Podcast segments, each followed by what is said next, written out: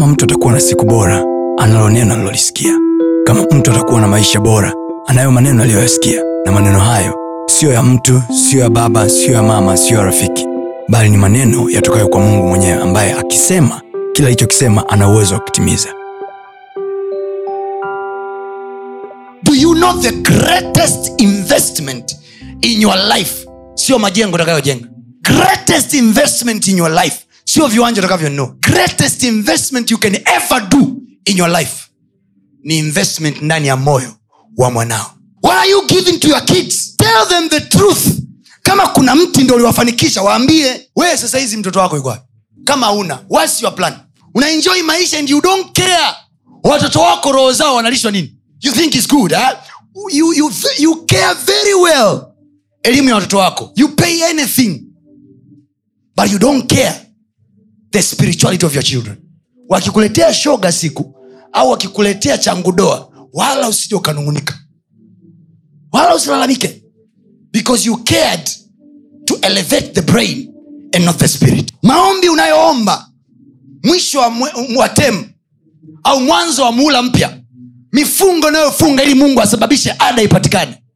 Ungekuwa unayaomba hayo juu ya kiroho cha mwanao saa hizi trust me probably we could have another president from your family. When you are no longer there will your child worship what you are worshiping? Ukiwa wewe haupo haupo kabisa.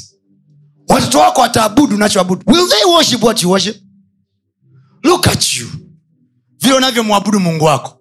Look at you. Investment unayoiweka kwa mungu wako. Look at you. Hofu ulionayo juu ya mungu wako. Jipime. Jipime alafu jiulize kweli hivi kweli kweli wanangu kwa staili hii mimi ndo mama yao. Mimi ndo baba yao. Investment ulionayo. You don't care. Some of you mko hapa hata mjui watoto wenu shuleni wanaabudu kikundi gani cha fellowship? You don't know. Umewahi kumuuliza mwanao shuleni wewe uko ics kasfeta ukwata you don't care anyway. Ah, hayo mambo yake ya shule. You are busy wewe unamtafutia ada. Tafuta. Sio wapumbavu wafalme wa zamani. Daudi na milki zake zote alizokuwa nazo na nguvu zake zote alizokuwa nazo daudi anatoa spich anasema nilikuwa kijana hata sasa ni mzee.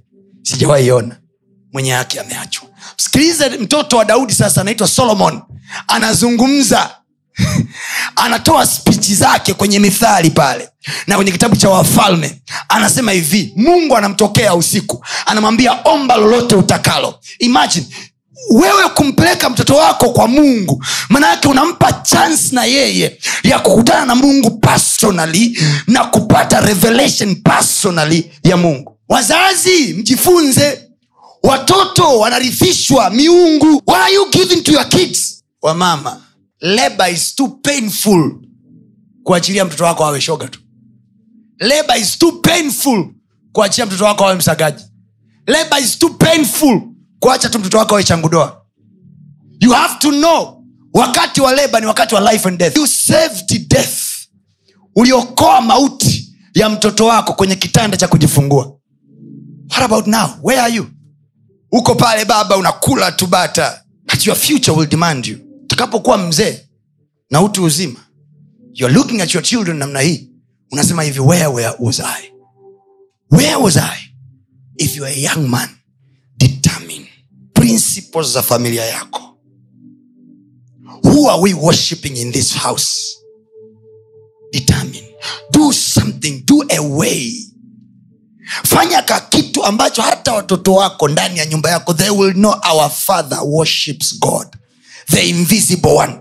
Haonekani but that is the god that our father depends on. Yes. this is a wake up call. Amen. hii ni sauti ya mtu aliye kutoka nyikani nyika ya kasanga. Amen. Akisema itengenezee njia ya bwana ndani ya nyumba zenu Amen. na inyosheni mapito yake Amen. katikati ya watoto wenu. Amen.